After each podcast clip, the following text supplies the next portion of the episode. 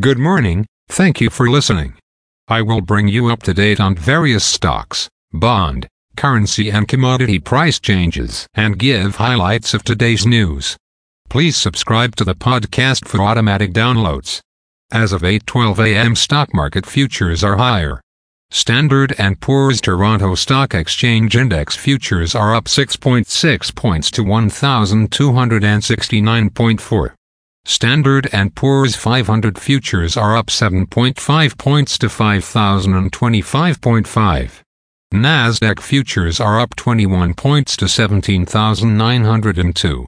VIX futures are down 0.17 points to 14.96. Asia and Europe. The Nikkei 225 in Japan was up 461.18 points to 38,157.94. The China CSI 300 was down 0 points to 3,364.93. The DAX in Germany is up 98.91 points to 17. The CAC 40 in France is up 72.78 points to 7,738.53. The FTSE 100 in London is up 8.08 points to 7,576.46. Commodity markets. Gold is up $9.50 to $2,013.65. Silver is up 41 cents to $22.80. Crude oil is down 16 cents to $76.47. Copper is up 4 cents to $3.74. Natural gas is up 5 cents to $1.66.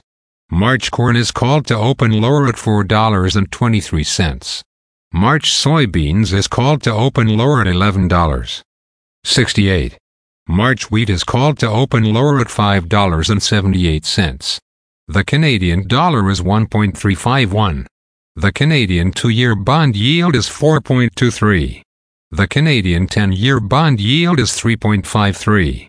The United States two-year bond yield is 4.51. The United States 10-year bond yield is 4.2. Bitcoin is at $52,258.40. Highlights of today's news. Cenovus reports lower profit than a year earlier. Canadian Tire reports fourth quarter profit and sales down compared to a year ago. United States retail sales down 0.8% in January. European Union cuts 2023 gross domestic product growth forecast to 0.5%. United Kingdom economy contracts 0.3% in fourth quarter and enters a recession. Again, thanks for listening. For automatic downloads, please subscribe on a podcast app or platform. And please consider leaving a rating on the podcast app or platform. It helps grow the show. Thank you.